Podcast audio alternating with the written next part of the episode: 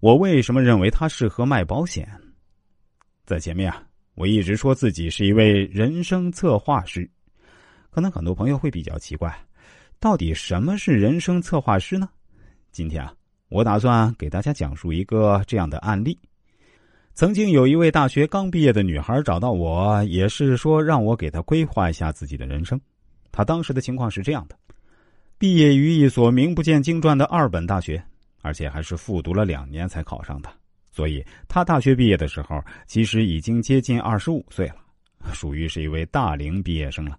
而且他认为自己属于一位天赋比较一般的女孩，否则也不可能复读两年才考上二本的。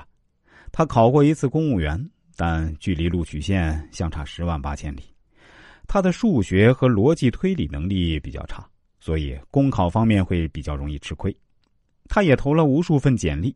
要么就是如同石沉大海，要么就是自己完全不喜欢的工作。现在他不知道该怎么办。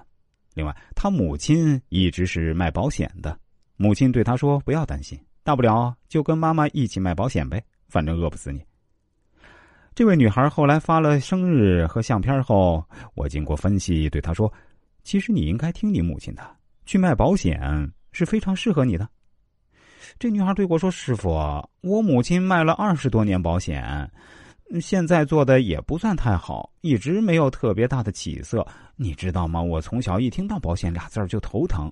在保险界还有一句口头禅：一人卖保险，全家不要脸。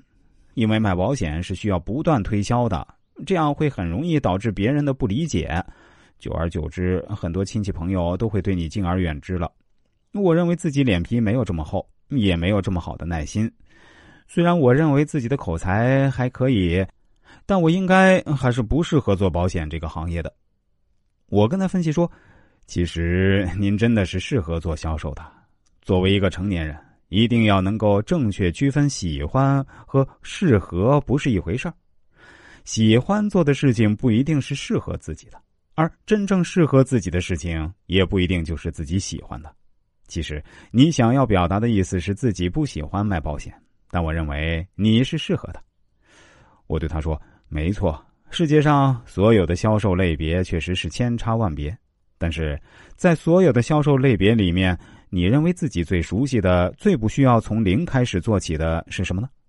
这女孩又对我说：“师傅，你说我适合做销售，我可能还是会认同的，因为大学期间我就做过销售。”可是这世界上的销售千千万万，你为什么偏偏会认为我适合卖保险呢？